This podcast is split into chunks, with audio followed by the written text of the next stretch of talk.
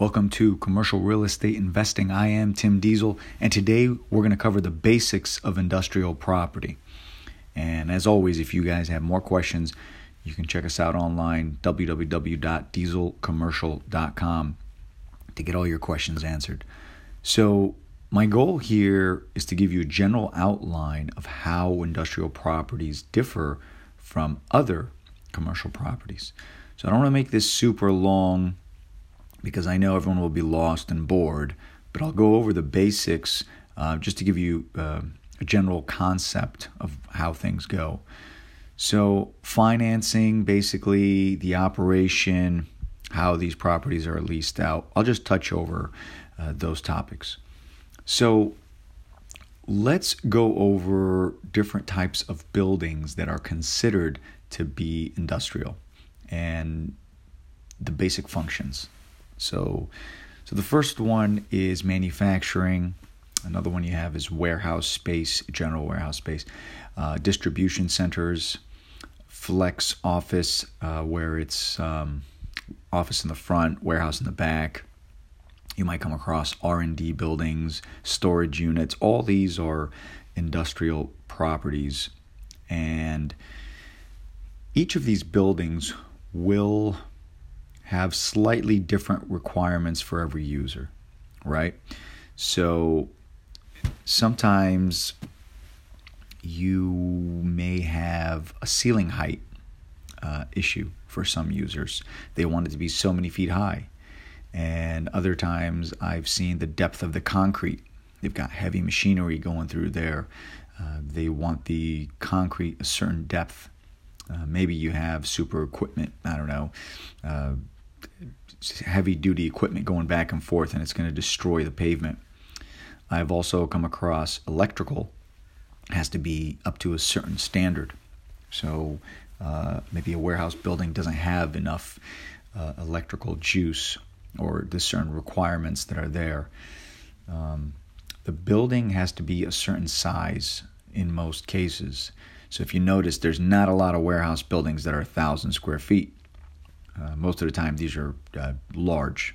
So, large buildings, they're not in, they're not really within city limits most of the time. And what I mean by that is they're not going to be on a busy road, they're going to be kind of off a little bit in their own little industrial um, uh, park or zone, right? You're not going to find them as you're going to the grocery store in most cases. Uh, these things are, are kind of um, uh, off the beaten path, so to speak.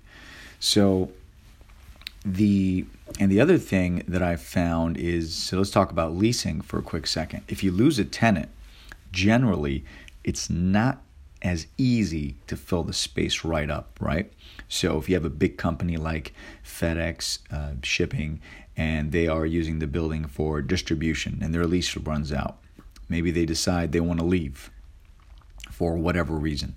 The issue is there aren't too many companies that really need that space and that can fill up that space. So that's a real big disadvantage. So be prepared for that because it could be a challenge for you. Uh, you will find that the dollar per square foot generally is a lot less, right? Because of the size. So you're not going to get a, a $15 uh, lease in industrial usually nothing like retail. It's going to be a little bit um, different because they're occupying so much space.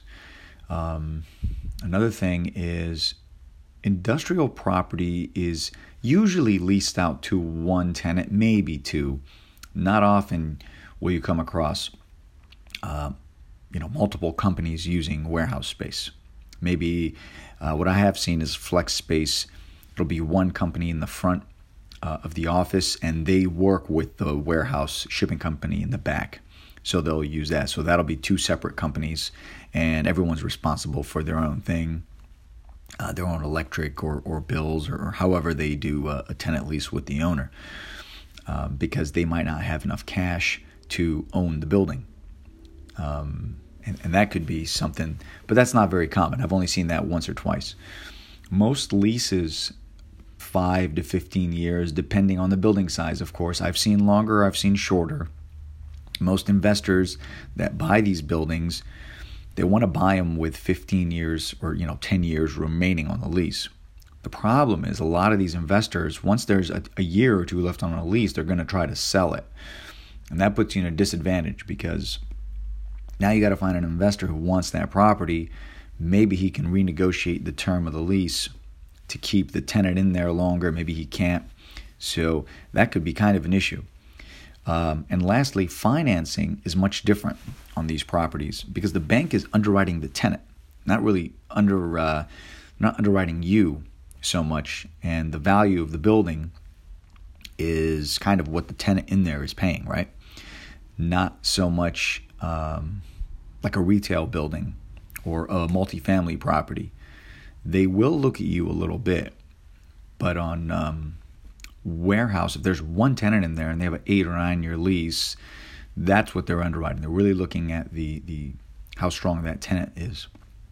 Now, if you're an owner user and you want to buy a warehouse space and it's a vacant building, what the bank will do is they'll look at your financials for the last couple of years and they'll kind of see how you've operated before they finance the building um, uh, based on your uh, business financials, of course. Now, unless you're getting a great deal, though, you do not just go into uh, vacant uh, industrial buildings. Um, if you're an owner user, that's one thing. But if you're just trying to buy it and you're going to try to fill up the tenant uh, base in there, that's generally kind of risky. You want to be a little more experienced and you want to have kind of a network or database of people you can tap into. So that is kind of the basics of uh, industrial properties. And of course, I'll dive uh, deeper into it uh, in the coming months and coming episodes and give you a little more fine tuning. I hope you guys enjoyed this episode and you got something new from it. I'm at Tim J. Diesel just about everywhere. You can go to timdiesel.com, download your free commercial real estate investing blueprint. Make sure you do that before you invest in anything. You can also check me out on YouTube. I cover different topics on there and I answer all kinds of questions. If you have any questions for me or you want me to do something for you, like a special episode, definitely let, let me know and I'll, I'll take care of it for you. Thank you guys for listening.